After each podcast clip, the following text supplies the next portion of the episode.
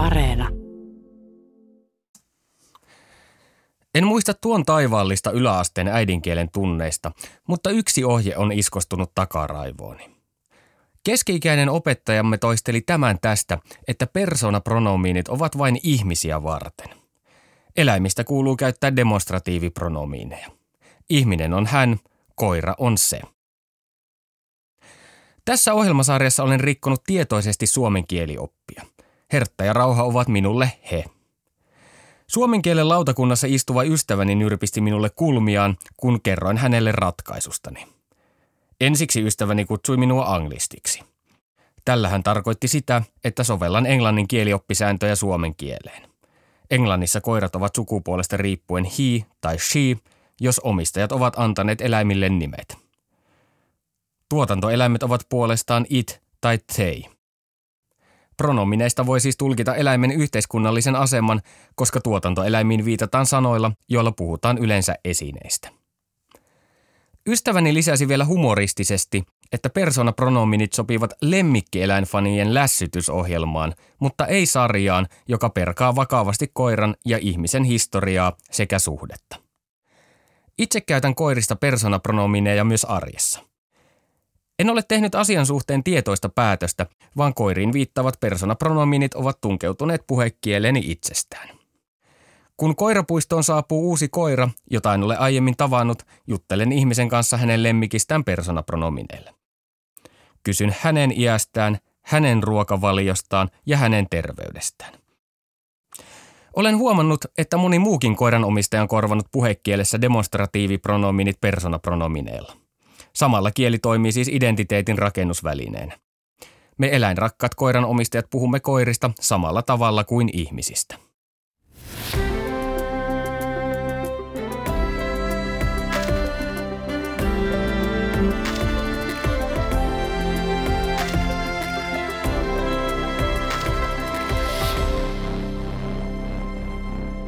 Tämä on koiria ja ihmisiä.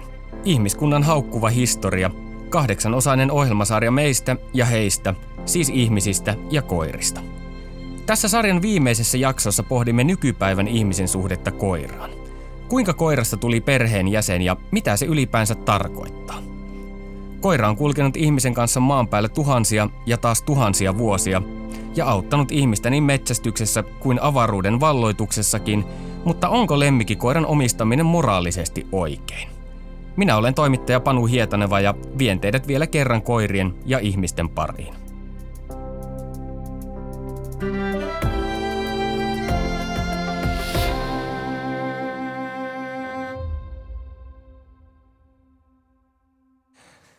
Olen läheinen eläkepäivistä nauttivien vanhempieni kanssa. He asuvat Savonlinnassa, joten emme tapaa toisiamme usein, mutta soitamme toisillemme yleensä useamman kerran viikossa. Puhelut äitini kanssa kulkevat usein samaa kaavaa.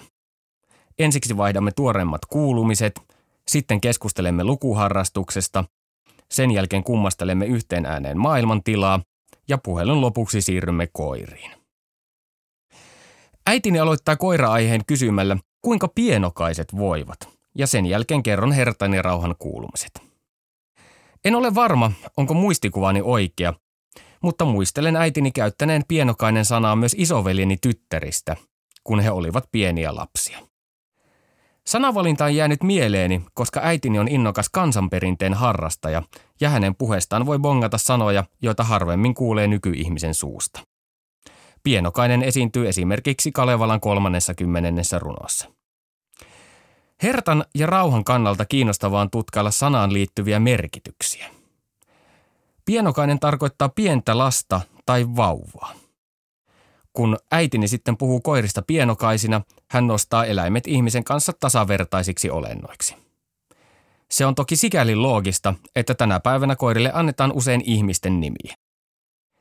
En muista tavanneeni koirapuistossa koiria, joilla olisi perinteisiä koirien nimiä, kuten Musti tai Rekku. Sen sijaan tapaan usein koiria, joilla on samantapaisia kansallisromanttisia nimiä kuin Hertta ja Rauha. Tyttöystäväni äidillä on samanlainen suhtautuminen Herttaan ja Rauhaan kuin omalla äidilläni. Hänelle koirat ovat perheenjäseniä alenevassa polvessa. On varsin sympaattista kuultavaa, kun tyttöystäväni äiti kutsuu koiria luokseen hämeen murteella ja huutaa, tulkaas likat nyt mamman tykö. Miten tähän tilanteeseen on tultu? Kuinka koira on saavuttanut ihmisten keskuudessa sellaisen aseman, että osa eläinrakkaista ihmistä puhuu koirasta persoonapronomineilla ja pitää koiraa perheenjäsenenä? Ihmiskunta otti tämän kehityksen ensi askele 1600-luvulla. Kuten edellisestä jaksosta muistamme, tuolloin tiedemaailmassa oli valloillaan niin kutsuttu eläinkoneoppi, jonka nimissä tiedemiehet leikkelivät eläviä koiria hengiltä. He uskoivat vilpittömästi tekevänsä tärkeää tieteellistä työtä ja saavansa vivisektion avulla anatomiasta uutta tietoa, joka pätee myös ihmiseen. Samaan aikaan kuitenkin yläluokan suhde koiraan alkoi muuttua. Miehet olivat jo aiemmin pitäneet koirista, koska ne olivat oivaa metsästysseuraa. Mutta nyt koirien perään alkoivat haikailla myös yläluokan rouvat, jotka viehtyivät pienistä ja söpöistä sylikoirista. Asiantilan muutoksesta on jäänyt myös aikalaistodisteita. 1500- ja 1600-luvulla elänyt brittiläinen hengenmies ja kirjailija Edward Topsell ajatteli pienten lemmikkikoirien olevan sopivaa seuraa herraskaisille naisille. Hän kirjoitti sylikoirista näin. Samoin ne ovat sopivampia leikkitovereita rouville. Rinnalla kuljetettavaksi, kamareissa seurana, vuodettovereina ja pöytäseurana. Pienet pennut ovat myös sopivia tovereita vaunumatkoilla, joilla ne makaavat rouvien sylissä ja nuolevat heidän huuliaan. Tämä tarkoitti tietenkin sitä, että Britanniassa alettiin jalostaa entistä enemmän yläluokkaisten rouvien makuun sopivia seurakoiria. Pian koiran uusi asema alkoi näkyä myös siinä, kuinka koiraa kuvattiin kirjallisuudessa, kuvataiteessa ja miten ihmiset ylipäänsä puhuivat koirasta. Sävy muuttui lämpimämmäksi. Koirasta tuli perheenjäsen, mutta toistaiseksi vain yläluokan perheenjäsen. Tarvittiin teollinen vallankumous ja sen mukanaan tuoma yhteiskunnallinen murros, ennen kuin kansan syvät rivit hyväksyivät koiran perheenjäseneksi.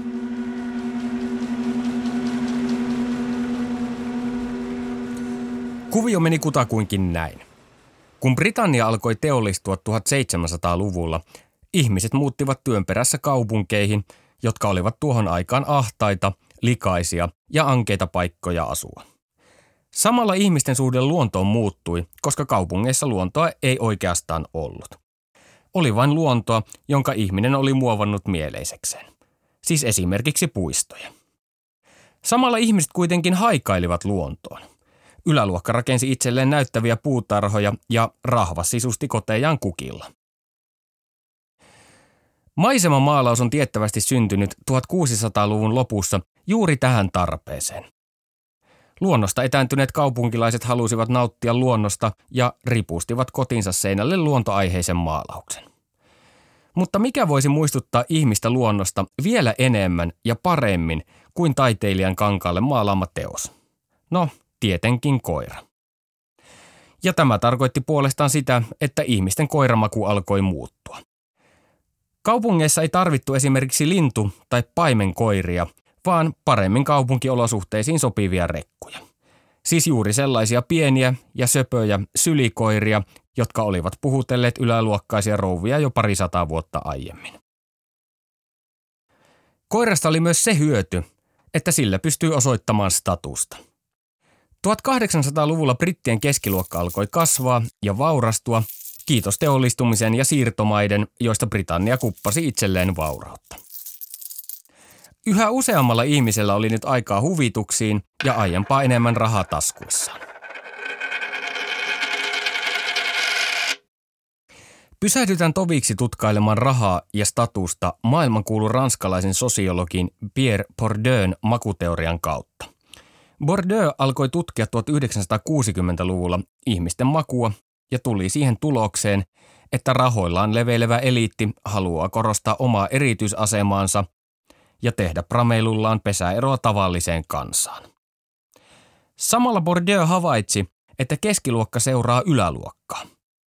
Jos keskiluokan budjetti antaa myöten, se tavoittelee herraskaista elämäntyyliä ja alkaa arvostaa samoja asioita kuin eliitti. Mitä rikkaat edellä, sitä keskiluokka perässä. En ymmärrä sosiologiasta kovinkaan paljon, mutta Bordeauxn makuteoria näyttäisi sopivan myös koiriin ja britteihin. Kun Britannian keskiluokka alkoi kasvaa ja vaurastua, se ryhtyi tavoittelemaan yläluokan elämäntapaa. Luokkaretken tehnyt ihminen ei oppinut silmänräpäyksessä herraskaista puheenpartta tai etikettiä, mutta rotukoiran pystyi hankkimaan helposti. Tarvittiin vain pinkka riihikuivaa rahaa, jolla pystyi ostamaan itselleen uuden perheenjäsenen, eli koiran. Mutta mitä se oikeastaan tarkoittaa? Mistä me ihmiset oikein puhumme, kun kutsumme koiria perheenjäseniksi? Tätä kysymystä on pohtinut tohtori, kirjailija ja filosofi Jessica Pierce, joka pitää Psychology Today-lehden verkkosivuilla All Dogs Go to Heaven nimistä blogia. Siinä hän ruotii tiedennaisen pieteetillä ihmisen ja lemmikkieläinten suhdetta. Piercen mukaan Yhdysvalloissa toistellaan usein samaa mantraa, jonka mukaan 90 prosenttia koiranomistajista pitää koiraa perheenjäsenenä. Hänen mukaan tämä sama luku esiintyy mediassa, mainoksissa ja jopa lääketieteellisissä julkaisuissa. Pierce alkoi pohtia, mistä se on peräisin. Kuka on tehnyt tutkimuksen, jonka mukaan 90 prosenttia koiranomistajista pitää lemmikkiään perheenjäsenenä? Selvisi, että kaiken takana oli markkinakoneisto. Kysely oli tehty 1200 lemmikin omistajalle, jotka olivat vastanneet siihen verkossa. Sen oli toteuttanut American Pet Products Association, jonka tehtävä on lisätä lemmikkieläintarvikkeiden myyntiä Yhdysvalloissa. Heidän pirtansa sopii mainiosti, että ajatus koirasta perheenjäsenenä leviää mahdollisimman laajalle ja kaikkiin yhteiskuntaluokkiin. Kukapa nyt ei haluaisi välillä hemmotella perheenjäsentä ja ostaa koiralle vähän parempia, eli kalliimpia herkkuja, vähän parempia, eli kalliimpia talvivaatteita ja vähän paremman, eli kalliimman vakuutuksen. Samalla Pierce myös muistuttaa tieteellisestä tutkimuksesta, jonka mukaan lemmikki käärmeiden omistajat pitävät lemmikkiään useammin perheenjäsenenä kuin koiran omistajat omaansa. Me koiran omistajat emme siis ole poikkeusyksilöitä. Mutta ei ajatus koirasta perheenjäsenenä kuitenkaan ole tuulesta temmattu, ja sen Piöskin myöntää. Tosin asia on paljon monimutkaisempi kuin se ensisilmäyksellä näyttää. Olennainen kysymys on se, millainen on koiran ja ihmisen suhde. Pierce nostaa esimerkiksi 1980-luvulla tehdyn tutkimuksen, jossa Sandra ja Randolph Barker nimiset tutkijat selvittivät koirien ja ihmisten välisiä suhteita perheissä. Lopputulos oli kiinnostava. 38 prosenttia vastaajista piti perheen lemmikkikoiraa itselleen läheisempänä kuin muita perheenjäseniä, siis ihmisiä. Samansuuntaisia tuloksia on saatu muissakin tutkimuksissa – kun ihmisiltä on kysytty, mitä he ottaisivat mukaan autiolle saarelle, moni on vastannut ottavansa mieluummin mukaan koiransa tai kissansa kuin aviomiehensä tai vaimonsa. Ihmisen suhde koiraan on kuitenkin erilainen kuin toisiin ihmisiin. Pearson mukaan suhde on herkempi. Esimerkiksi hän nostaa koirien käytöshäiriöt, kuten vaikkapa aggressiivisuuden, liiallisen räksyttämisen tai eroahdistuksen. Pearson mukaan on syytä pohtia, piileekö syy koiran käytöshäiriön sittenkin ihmisessä ja hänen toiminnassaan. Kun perheen arki muuttuu esimerkiksi sairauden, avioeron, vauvan syntymän tai vaikka työttömyyden takia, koiran elinolosuhteet muuttuvat ja koira saattaa oireilla. Minulla on tästä omakohtainen kokemus. Hertta oli vasta muutaman kuukauden ikäinen pentu, kun se joutui onnettomuuteen. Hertta oli tyttöystäväni ja hänen äitinsä kanssa kellarissa, kun pöytälevy kaatui koiran päälle ja häneltä murtui tassu. Hertalla oli useamman kuukauden ajan tassuissaan pienen pieni kipsi, jota vaihdettiin muutaman viikon välein, koska koira kasvoi ja kipsi kävi liian pieneksi. Tilanne tarkoitti myös sitä, että meidän piti kantaa herttaa sylissä joka paikkaan, myös pissalenkille, koska jalkaa ei saanut rasittaa. Samalla Hertta tottui siihen, että ihminen kosketti häntä koko ajan. Koira sai myös jatkuvaa huomiota, koska tehtävämme oli varmistaa, ettei kipsi irtoa tassusta liian raisujen leikkien aikana, tai ettei hän yritä repiä sitä irti pienillä hampaillaan. Lopputulos oli se, että Hertta ei enää osannut olla yksin kotona. Yksin olo ei ollut aiemminkaan Hertan vahvuuksia, mutta nyt hän alkoi oireilla entistä enemmän ja pelätä hylätyksi tulemista. Yksin ollessa Hertta vinkui, tuijotti herkeämättä ovea ja tärisi pelosta. Kun eroahdistus oli pahimmillaan, hän pissasi sänkyymme, vaikka koira oli oppinut jo hyvin nuorena sisäsiistiksi.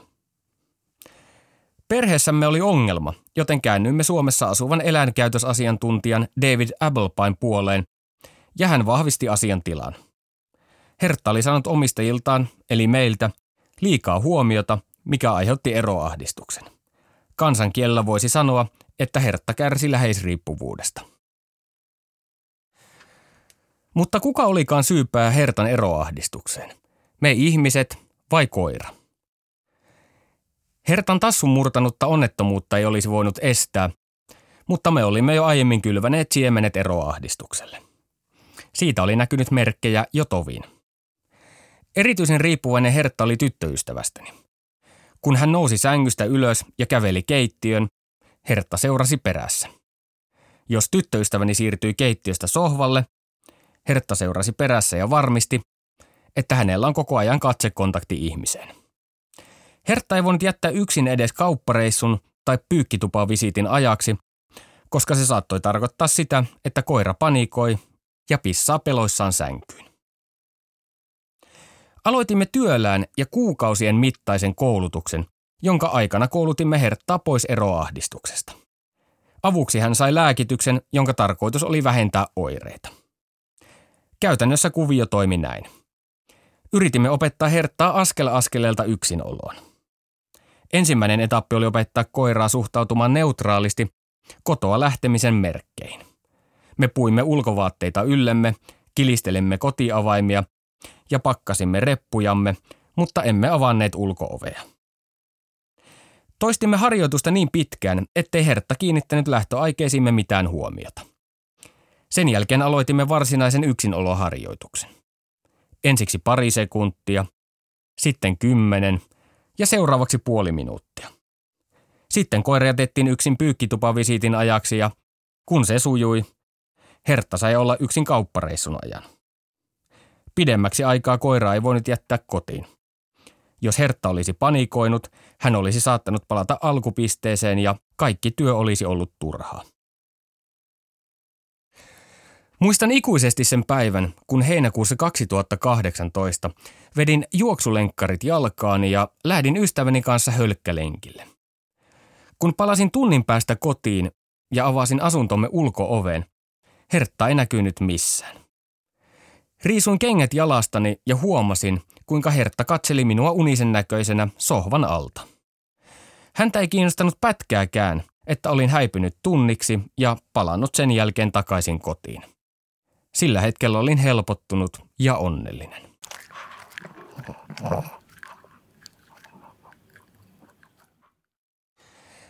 Israelilainen antropologi Daphna Shirvertes on tutkinut ihmisen ja lemmikkikoiran suhdetta perheissä. Hänen ensimmäinen havaintonsa on looginen. Koiria rakastetaan, hellitään ja kohdellaan perheissä saman tapaan kuin pieniä lapsia. Mutta suhde koiraan ei ole saman tapaan kestävä kuin suhde toiseen ihmiseen. Kun perheen elämäntilanne muuttuu, myös suhde koiraan muuttuu. Shir Vertes kutsuu koiria englanninkielisillä ilmaisuilla flexible person ja emotional commodities. Vapaasti suomennettuna siis joustava henkilö ja tunteellinen hyödyke. Käytännössä hän tarkoittaa termeillä sitä, että koira on ihmiselle rakas, kun elämä hymyilee – mutta ongelmatilanteessa koira ei olekaan enää perheenjäsen, vaan se muuttuu pelkäksi koiraksi. Jos eronnut ihminen löytää itselleen uuden kumppanin, joka on allerginen koirille, koira saa todennäköisesti tehdä tilaa uuden parisuhteen tieltä. Tai jos koira alkaa käyttäytyä huonosti tai jopa uhkaavasti, kun perheeseen on syntynyt vauva, uuden kodin etsiminen koiralle on helpompi ratkaisu kuin sen kouluttaminen uudelleen. Ymmärrän tällaisia ihmisiä, koska eroahdistuksen kitkeminen pois hertasta oli todella, todella haastavaa. Eikä se olisi ollut edes mahdollista, ellen olisi ammatiltani vapaa toimittaja. Käytännössä hertan kouluttaminen tarkoitti sitä, että hän oli monta kuukautta mukanani joka paikassa. Hertta kävi kanssani oluella bubissa, istui seuraneitinä lounasravintolassa ja oli mukana palavereissa, joissa sumplin tulevia työtehtäviäni. Hän ei ollut hetkeäkään yksin, paitsi silloin, kun teimme yksinoloharjoituksia. Muutaman kerran Hertta oli myös mukana, kun tein haastatteluja. Eräs Helsingin yliopiston tutkija oli sangen hämmästynyt, kun soitin hänelle pyytääkseni haastattelua ja kun käytännön kuviot oli sovittu, kysyin, että saanko ottaa koirani mukaan. Jos vastaan tuli tilanne, etten voinut ottaa Herttaa mukaan työkeikalle, vein hänet TV-leikkaajana työskentelevän ystäväni työhuoneelle, jossa Hertta nukkui sohvalla sen ajan, kun hoidin velvollisuuksiani. Jos ystäväni ei syystä tai toisesta pystynyt hoitamaan Herttaa, vein koiran Helsingin keskustassa sijaitsevan koirapäiväkotiin, jossa häntä hoidettiin rakkaudella viiden euron tuntihintaan. Vaikka Hertan koulutus tuotti tulosta, ongelma ratkesi lopullisesti vasta sitten, kun hankimme tyttöystäväni kanssa toisen koiran. Silloin rauha saapui taloon. Haluan ajatella, että olen Hertalle ja Rauhalle paras mahdollinen omistaja ja teen koirien elämästä niin hyvää kuin se on ikinä mahdollista. Hertan eroahdistuskoulutus osoittaa, etteivät koirat ole minulle joustavia henkilöitä tai tunteellisia hyödykkeitä, joista hankkiudun tukalan paikan tullen eroon. Näemme tyttöystäväni kanssa valtavasti vaivaa korjatessamme tekemämme virheet, eli kouluttaessamme hertasta pois eroahdistuksen, jonka olimme ainakin jossain määrin itse aiheuttaneet. Olemmeko me siis koiranomistajien kermaa? Haluaisin tietenkin vastata kyllä, mutta valitettavasti vastauskysymykseen ei taida olla aivan yksi oikoinen.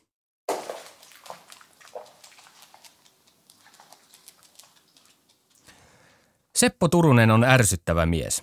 Tai no, ei Seppo Turunen ole ärsyttävä, vaan hänen ajatuksensa.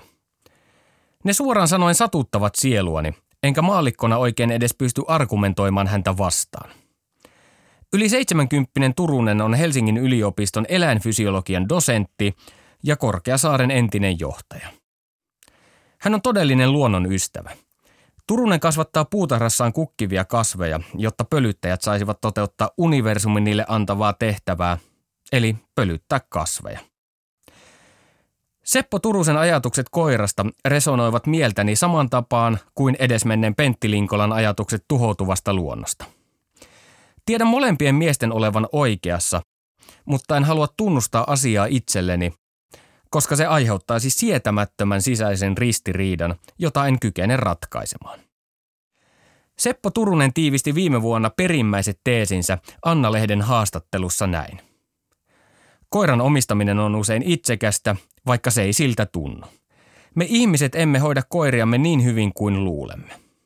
Ajattelemme, että koira nauttii lemmikkinä olosta, kun se saa meidän itsemme mielestä hyvää huolenpitoa. Turusen mukaan koiria ei pitäisi olla kaupungissa lainkaan, koska kaupunki ei sovi koirien asuinympäristöksi. Keskuslämmitettyjen kotien ilma on koirille liian kuivaa, asunnot ovat ahtaita ja koirien liikkuminen on rajoitettua. Lisäksi kaupunkilaiskoira joutuu viettämään suuren osan päivästään yksin, mikä ei sovi tietenkään koiran luonteelle. Ruotsissa tähän ongelmaan on onneksi jo herätty, koska siellä koiran saa lain mukaan jättää kotiin vain kuudeksi tunniksi kerrallaan. Jalostuksen koirille aiheuttamat terveysongelmat ovat tietenkin oma lukunsa, mutta sitten olisi vielä se ilmastonmuutos. Turusen laskelmien mukaan Suomessa on puolitoista miljoonaa kissaa ja koiraa, jotka elävät pääasiassa liharavinnolla. Keskiverto koiran aiheuttama hiilijalanjälki on yhtä suuri kuin auton, jolla ajetaan vuodessa 15 000 kilometriä. Jos kaikkien suomalaisten kissojen ja koirien ravinto tuotettaisiin kotimaassa, siihen kuluisi arviolta viidennes koko Suomen peltopinta-alasta. Turuselta synninpäästön saavat vain maalaisympäristössä elävät koirat, hyötykoirat ja yksinäiset koiranomistajat, jotka ovat arjessaan vailla ihmisen kosketusta ja keskustelukumppania. Seppo Turuselle saattaa kuitenkin käydä kuin Pentti Linkolalle. Hänen sinänsä viisaat ajatuksensa kaikuvat kuuroille korville. Ihmisen itsekkyys peittoa taas kerran järjen, kuten niin usein on tapana.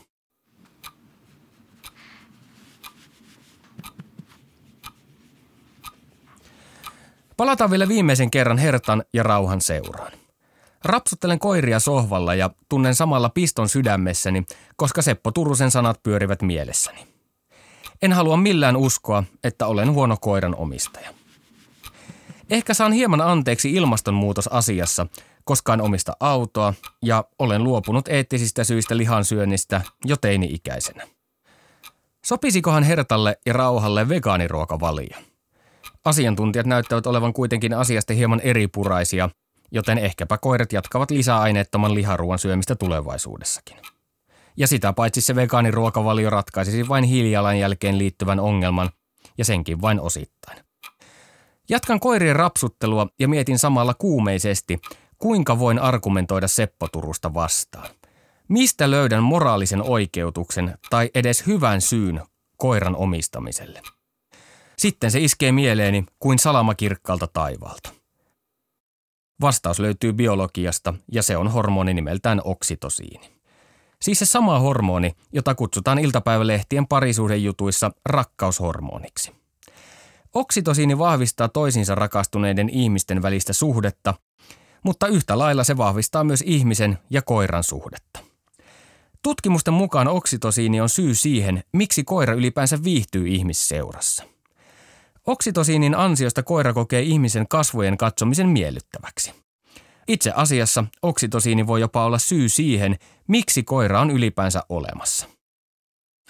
Susi ei olisi todennäköisesti koskaan hakeutunut ihmisen seuraan, jos jollain yksilöllä ei olisi ollut geenivirhettä. Tämä geenivirhe vaikutti oksitosiinin tuotantoon, ja oksitosiinin ansiosta ihmisen kasvot alkoivat näyttää suden silmissä miellyttäviltä. Ja nämä geenivirhettä kantaneet sudet hakeutuivat ihmisen lähelle ja, kuten tiedämme, lopulta syntyi koira. Tutkijat ovat selvittäneet, että sudella ei tänä päivänä ole tätä geenivirhettä, mutta koiralta sellainen löytyy. Kun ihminen ja koira katsovat toisiaan, molemmat alkavat erittää oksitosiinia ja tuntea hyvää oloa. Tämä yhteinen erityispiirre on kirjattu jo vuosituhansia sitten osaksi meidän molempien, koirien ja ihmisten, DNAta. Eikä se asia siitä muuksi muutu. Niin on aina ollut ja niin on aina oleva.